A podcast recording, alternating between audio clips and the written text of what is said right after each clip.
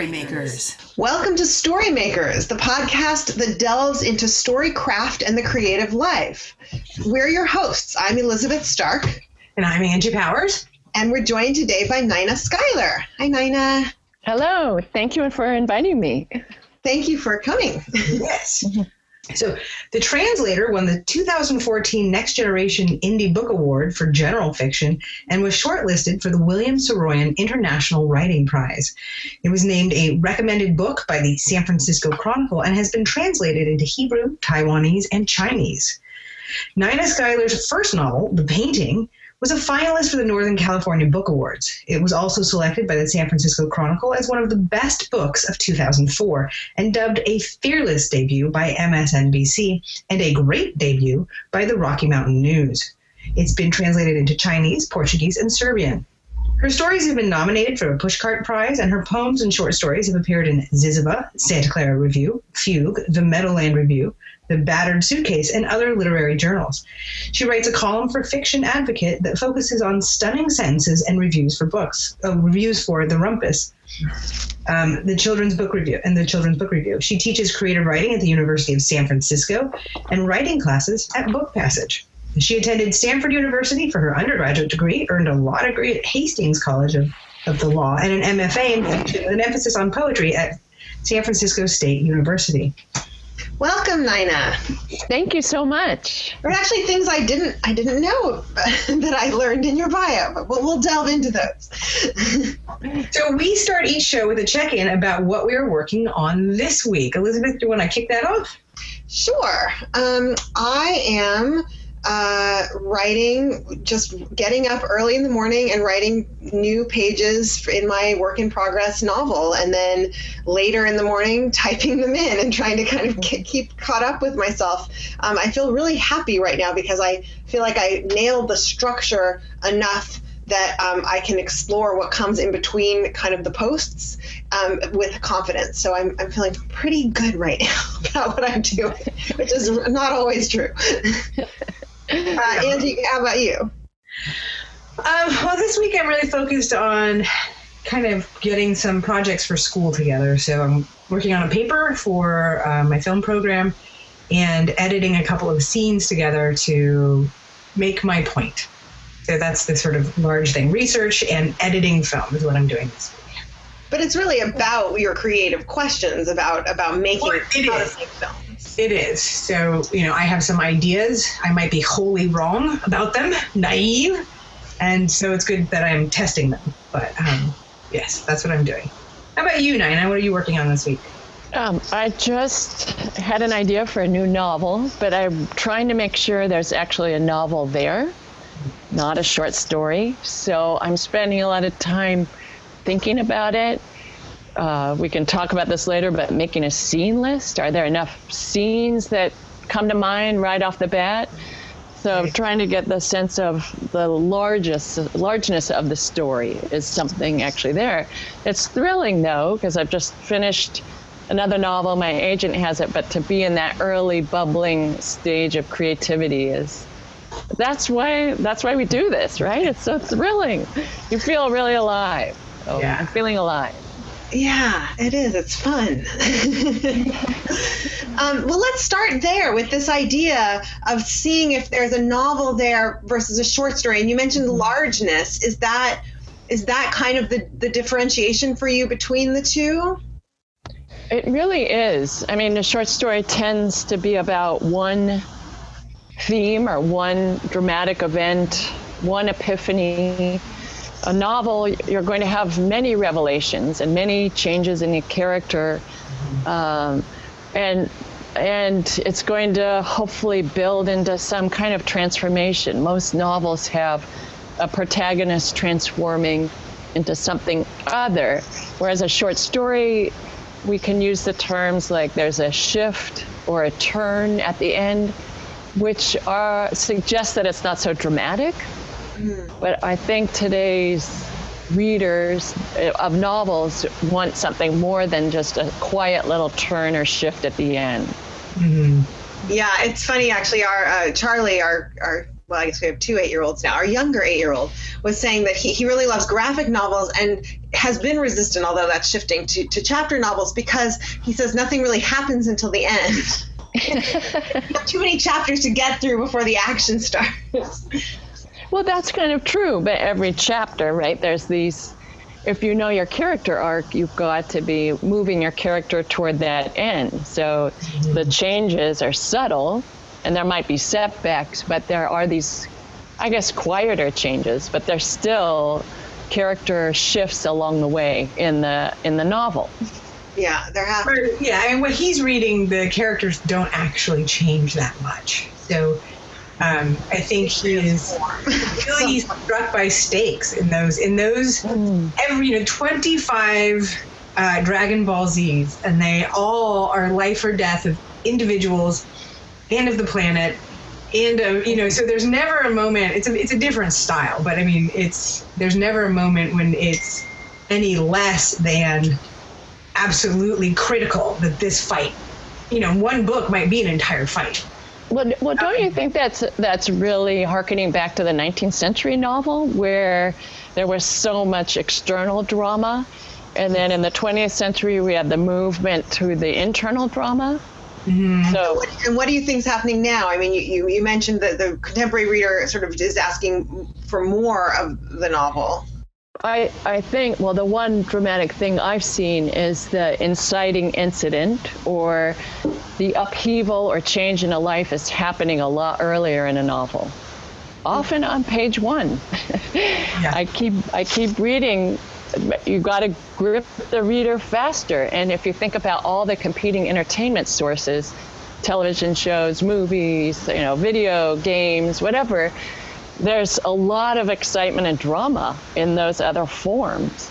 So I believe that the novel is adjusting, one, to move that upheaval, the unstable equilibrium becomes upset a lot earlier in a book. Mm-hmm. Mm-hmm. And do you look then to do that earlier? I mean, is that something when you're looking, bubbling and looking forward to your new? I tell my students I write half paying attention. So at this point, I think I've read enough and learned enough that it's not pure creativity. There's a little bit of an editorial voice in my head now that I'll write an image or a scene where there's a lot of conflict. It's like that half paying attention side of my brain is like, oh, that's going to be good. That is staying in this version because I know it's going to work. Yeah. Yeah. So you have a more intuitive sense now. This comes from, Stephen King says, I never plot a novel, right? He's kind of got this thing, but it also sounds like as you're getting more and more practiced, you have a better internal gauge of what is going to work and what isn't going to work. That's true, but that said, in the last revision I did of a novel, I found that my first plot point was way off. So even giving the longevity of a writing career, those early drafts, they're still, I find that the most effective things are going back over structure. And so what do you say way off? What do you mean by, in time, or? I like to think of it as story forces. So what forces of the story form can I put into play? Have I missed the mark and a force that first plot point where it really sets up the middle of the book? If it occurs too late, then the novel begins to drag. Like nothing really has happened after that upheaval, or the life has changed some way in the beginning, and we're still kind of languishing there. So have I, even in draft 3, have I used the story forces effectively and put them in the right place? So I go back and take the novel apart over and over, looking at structure. Those are really the early revisions that I go through, is the structure right to engender all the forces I can for storytelling. And what's your relationship between story and writing for exploration? Like you said, you're starting a new project, you're looking to see, is it there? When do you do that kind of from a standing back intellectual point, looking at structure, and when do you do that through writing, scene, and exploring? Well, let me back up a little bit. That the negative part of being published is that the voice of the marketing world and publishing is now in your head. And as a new writer, a debut writer, that voice isn't there yet. It really isn't.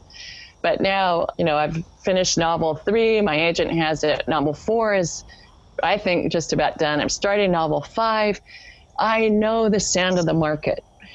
And to my detriment, I know it. So, like I said, I'm not writing in a pure creative place anymore because that marketing voice is in my head. I wish, and there's times I envy my students. Like last night, they wanted to talk about agents. It's like, oh, I wish I could eliminate that marketing and publishing world voice so I could stay in that you know, exhilaration of what's out there for me.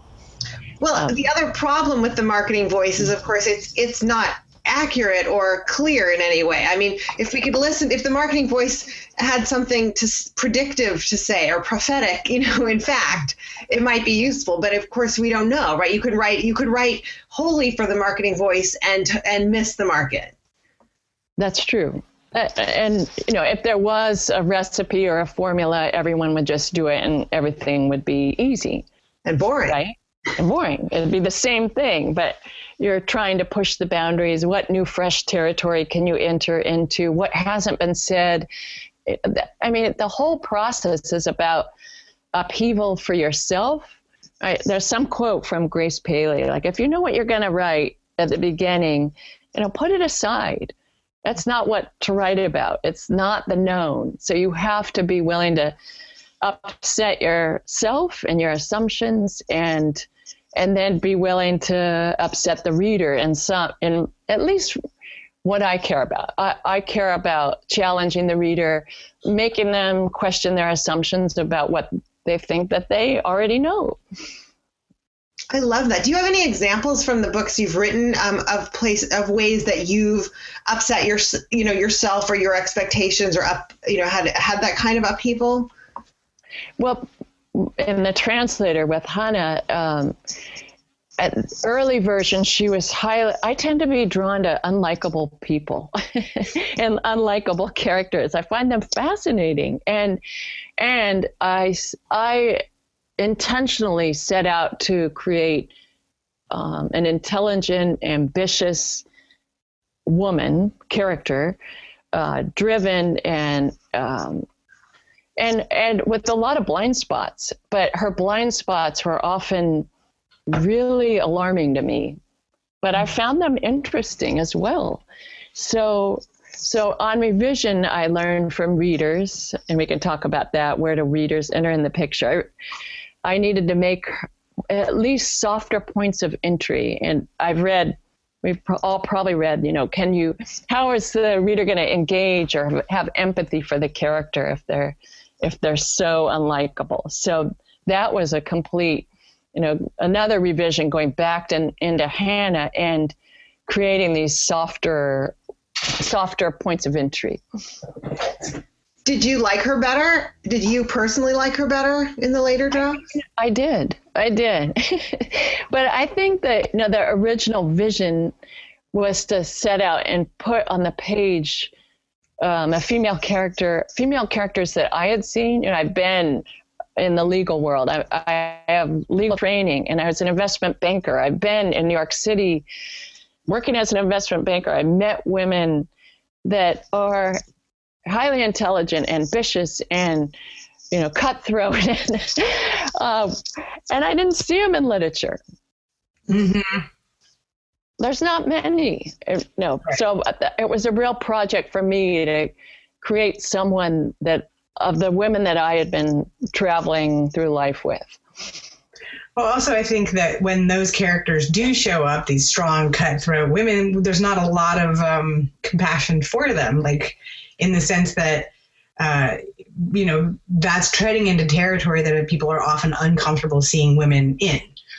And so I think I've seen some of those women, but never in a protagonist role terribly, and very, very often in sort of a bad guy role, like a cautionary role. Right. Right. Yeah. That's exactly it. Yeah. So you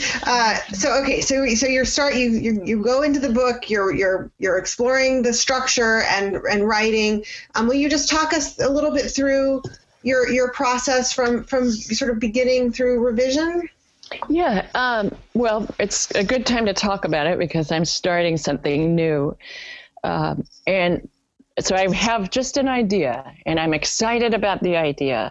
The first novel, The Painting, I was taking a Japanese language lesson and we talked about ukiyo-e, and that's the floating art world. So I came away from that Japanese language lesson and it was images that were filling my head, and the floating art world, the Japanese woodblock prints highly influenced the French artists.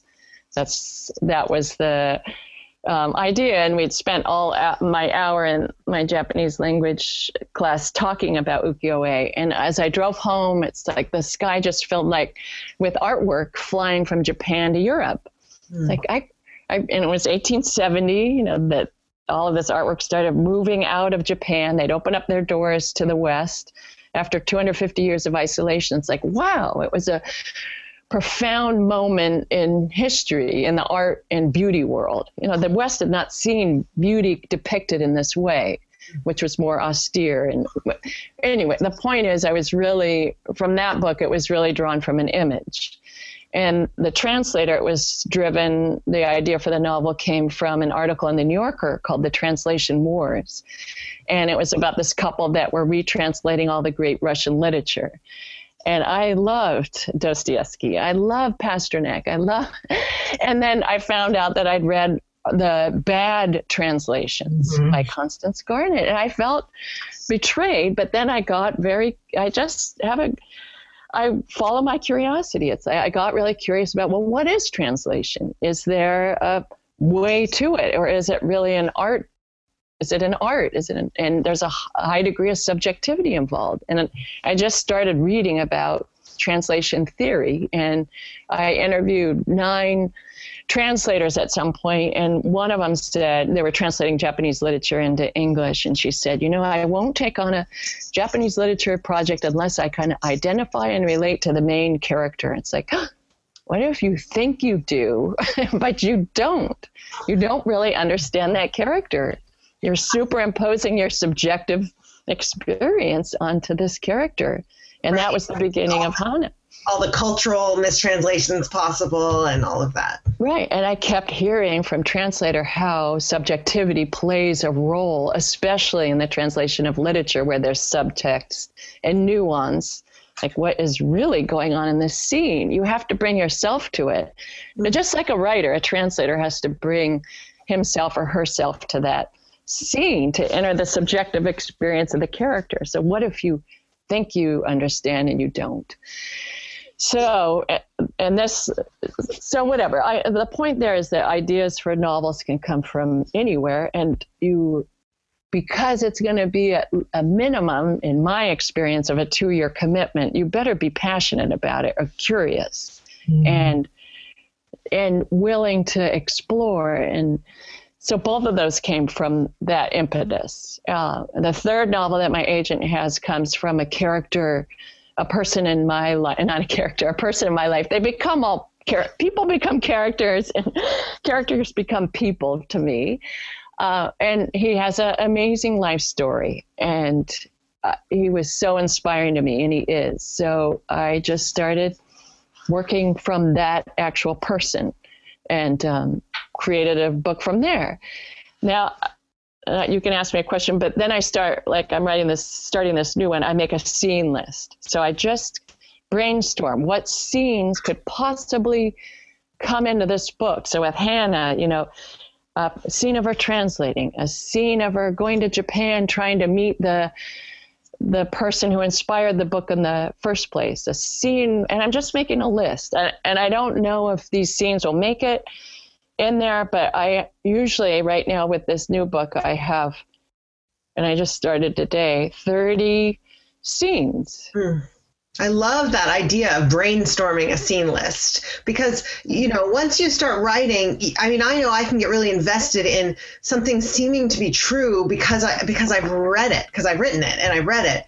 And so before I'm overly attached, I mean, I've learned how to rip my truth away and start over again, but to really brainstorm and then also to see if those scenes contain a story, right? Right, and a story that you want to write. I think that's the other thing. Like, you can have that seed of an idea. It's like, well, right now the scenes I'm coming up with, I'm checking it. Does it seem exciting to write? Is it challenging? Am I going to try? The other thing I think is to have longevity as a writer, what new thing will I be trying to do? Because I don't want to do the same thing every time. Yeah. So how am I going to grow as a writer and expand as a writer and keep this interesting to me? Yeah. So are the scene lists also a way that you can estimate whether or not this will hold a novel? Yes, definitely. And I'm getting a sense, I'm from the list I'm looking at now, will there be more than one point of view? Mm. Is it going to stay? The translator, the painting had shifting points of view. So the translator was like, another idea for that one was I wanted to try to write in one point of view. So I stay third person close in Hannah's point of view the whole way through because I hadn't done it. Can one point of view sustain a novel? And I know I've read it enough. It's like, yes, it can, but can I do it? Right. And it leaves, in The Translator, for example, there are things we don't know because Hannah doesn't know them. And of course that's part of what pulls us through the book. And then there are things we learn, but again, we're hampered's not the right word, but we are constrained by the limits of her knowing. Mm-hmm. And yet, of course, you do something else wonderful where, because it's so descriptive, we do get to experience it. We get her perspective and there's some dissonance too between hers and ours, perhaps. Because that's true. Yeah. Evaluating hers, right? Right. And then other characters, if you're going to stay in one point of view, especially close third, which mimics to a high degree a first person story, because you're so closely invoking her language at every sentence. Even if I'm in third person, right? So then your other characters, your character web becomes really important to interject different points of view. Although I'm not going to shift points of view, but commenting on who she is and what she's seeing. So that then the cast of characters surrounding your protagonist who's if you're staying in one point of view, become critical. Yeah. To the story. All right. I wondered if you were looking at causality between the scenes too, the build, the order. Not at this point. And I will say that this will be the third book that I'm going to write this way. I no longer write chronologically. So I look at that scene list, and I just told a student last night, she'd hit about a page. Well, she's in the middle of her book, maybe 120. And it thinks of it as drudgery. Mm-hmm. She doesn't want to. She knows she has to finish it. She doesn't want to.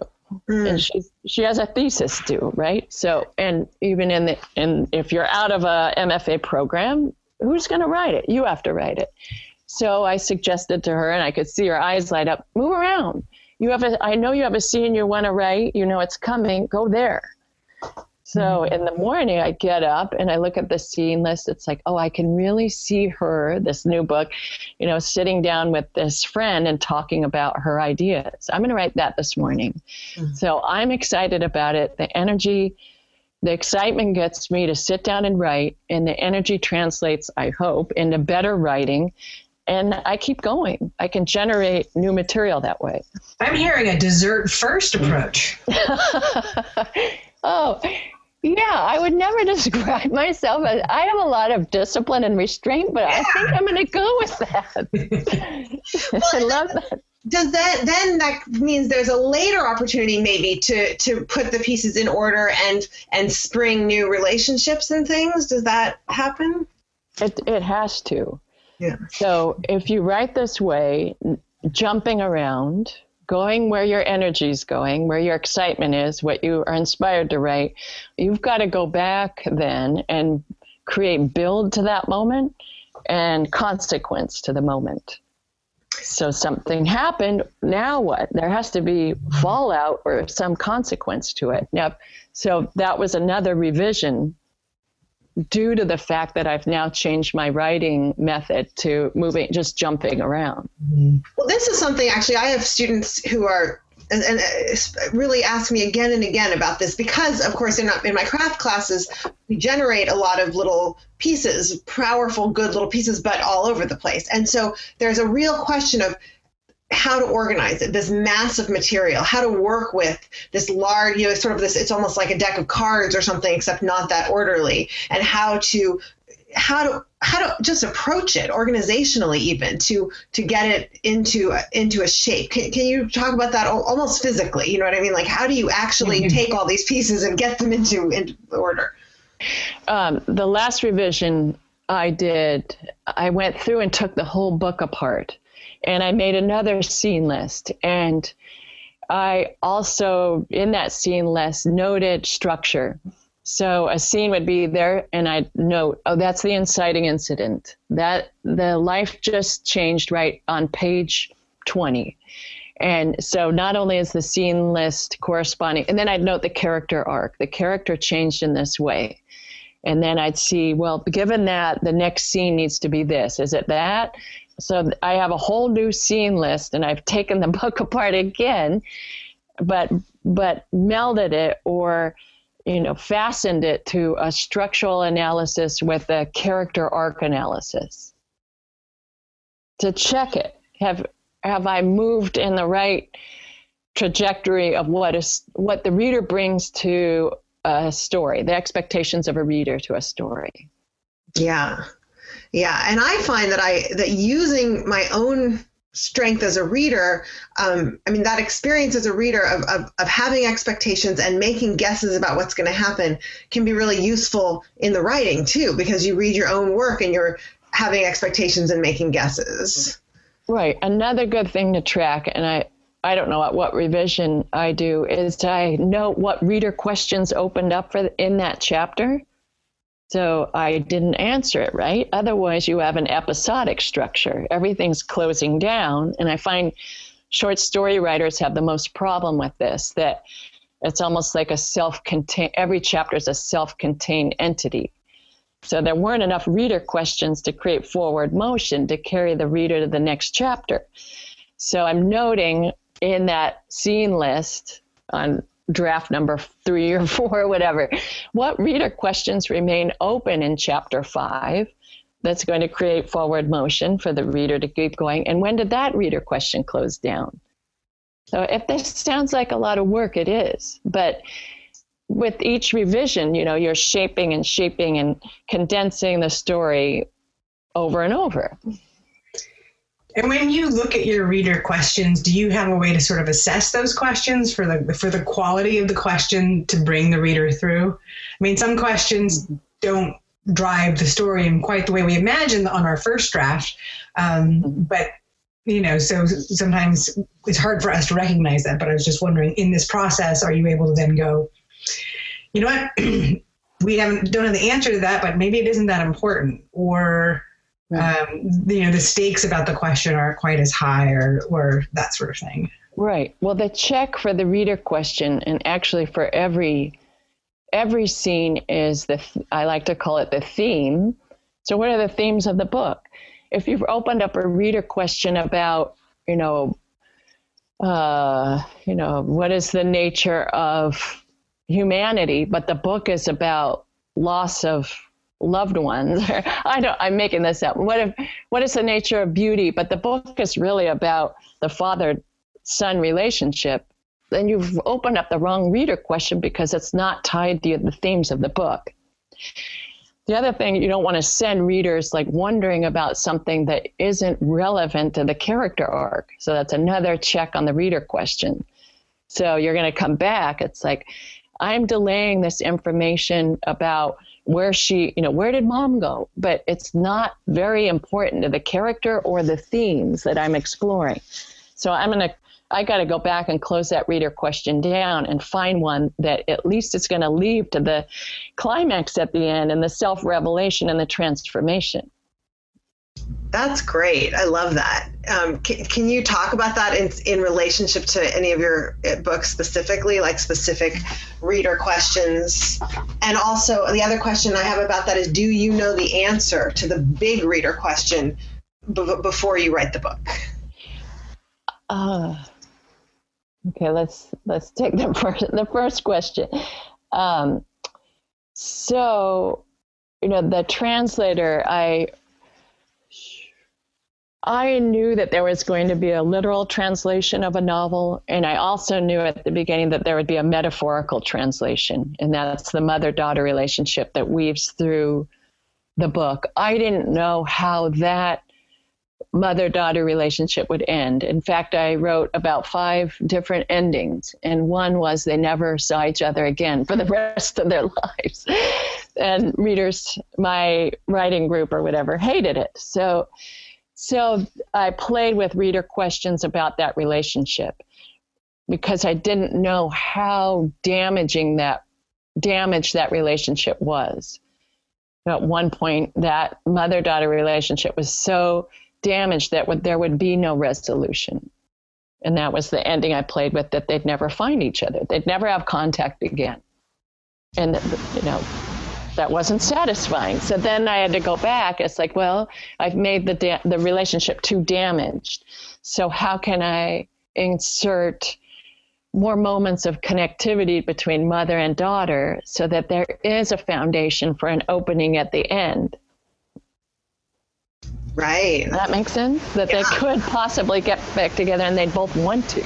Yeah. And that is a wonderful, very moving part of the book. I mean, it turns powerfully in that direction, right? Both of those themes of translation are going through the book, and then it kind of moves to that relationship as really the key in a way. Right. And then you get a sense of that all of Hannah's work, or a big part of it, was filling a hole, which was the missing relationship with the daughter. So can you talk, you mentioned at the beginning, and here again, you know, readers, the role of readers in revision. And of course, if all your readers are saying, oh, I hate this, or, you know, what about this? You want to respond to that, hoping, of course, that they're responding to what you're doing, too. I mean, how do you walk that line between listening to and responding to your readers, and yet also staying true to what matters to you? Good question. First, you want to find readers that you trust, that are good, close readers.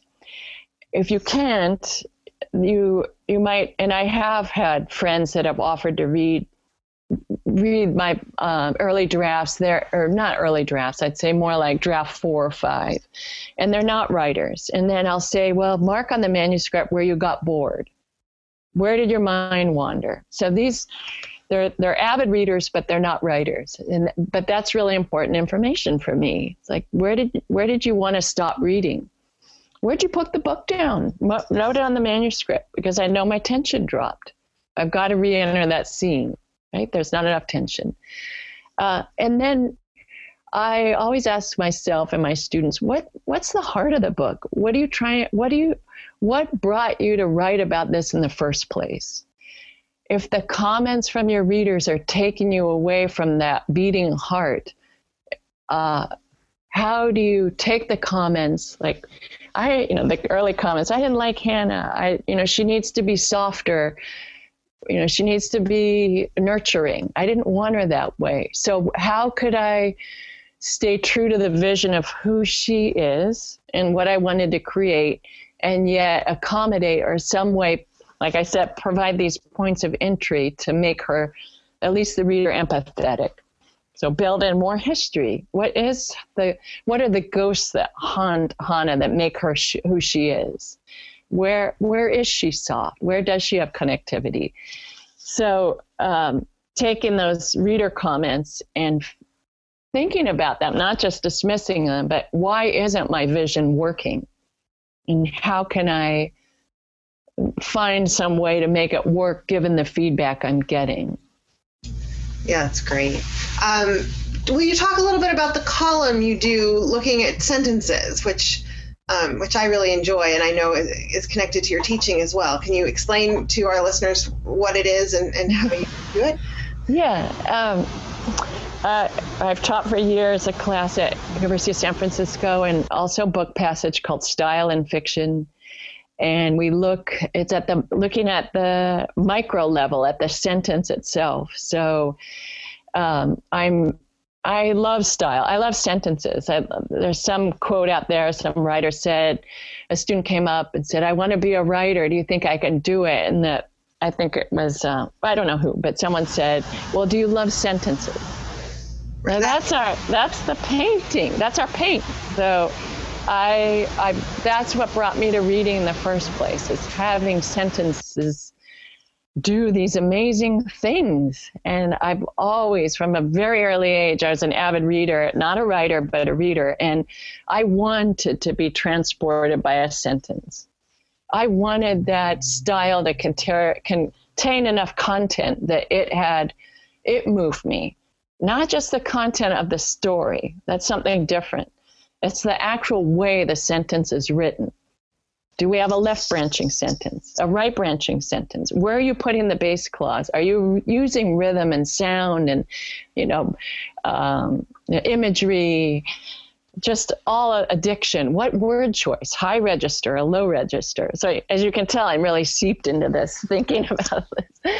So it's I love teaching it, and I just approached Fiction Advocate and said, would you ever want a column like this? That's it. It was me getting used to rejection, and what could they do? They could say no thanks. So, and fortunately they said yes. And how about monthly? And so there it is. And I just try to read different things and approach the writer. The last column though, I didn't talk to a writer, but it's a chance to talk to a writer about the way they think about sentences. So I'll pick a particular sentence from a work and take it apart a little bit, what's going on, why it works, and get the writer's comment about the sentence. What do you think about this sentence? And then have the writer pick a sentence that he or she loves as well and comment about that sentence. It's funny too, because I remember in English class, in elementary school, thinking, could writers have really thought in these sort of specific ornate ways about their own writing? And of course, yes, you do. I mean, you really do end up thinking more than once about every comma and every word choice and the relationships of the sentences to each other. In the end, you really do. Yeah, and you do, because you're a reader and you appreciate that breathless, let's say that there's a self-revelation and you have a breathless sentence, a long sentence that goes on and on using the conjunction and this and this and this and this, and then it kind of has its own climax at the end. It's like, wow, I really felt the wind taken out of me, and I feel the revelation because of the way that sentence was written. Yeah. So I just love it when someone is able to write like that. And I will tell you, it's really hard to read now when style isn't invoked. Mm-hmm. I just see so many missed opportunities. Yeah. And then I think it was Annie Dillard in the Writing Life. I mean, she wasn't the one the student was talking to, but she reported that wonderful story. I love that story. So it is time for our Steal This segment. So based on the premise of T.S. Eliot's statement that amateur poets borrow, professional poets steal, we ask ourselves and our guest, what have you come across in your reading or wanderings that you've wanted to take and make your own? Elizabeth, you start. I was listening to a podcast interview with Ursula K. Le Guin, who has re-released Steering the Craft, re-edited it and re-released it. And she was talking about conflict. And she really did a whole critique of conflict. That sort of the war-driven, battle-focused language of conflict and the ways that everything is centered around conflict now. And it's something I've certainly focused on, and it is a way that I think, what is the conflict here? And I've looked at subtle kinds of conflict. Sometimes they're tensions or juxtapositions, even between images, right? So it doesn't have to be actually a violent conflict. But she was sort of challenging us to even go beyond that. And it made me want to look more closely at what else besides conflict provides that same kind of, Velcro for the reader. What else keeps the scenes alive and unsettled? So it's really more, it's a little different this week than maybe I usually do, but it's more of a question than a tactic to steal, because she didn't actually go through and tell us all the other things. But anyway, it did leave me with something I wanted to think about and then put into my work. Nina, how about you? This is from my Mistress's Sparrow is Dead. We all know this anthology by Jeffrey Eugenides, and it's from the short story First Love and Other Sorrows. I really love this short story as well. It's just the voice, everything, by Harold Brodkey. And he has a really great exchange and a good reminder for me, and I'm going to steal it. Have my dialogue go on. I tend to truncate it. So if you have this collection on page 17, the dialogue exchange, there's tension between mother and daughter. Mother wants daughter to marry this Sonny, this boy who's really wealthy, and money really matters to this mother. And the daughter isn't so hot on this boy. But the exchange goes on not for three beats or three, he's a really nice guy. No, he's not. He's too short. He seems to be very fond of you. He's no fun. I stopped trying to work, the narrator is this boy, and listened. Sonny's a very intelligent boy, my mother said. He comes from a good family. I don't care, my mother said. Now, I probably stop there and have her leave the room. But this goes on. It goes on. I counted it. It's like eight more, a total of 8. So there was so much more tension to making that dialogue scene go on beyond my natural tendency, which is to move on to the next thing. Let's get going.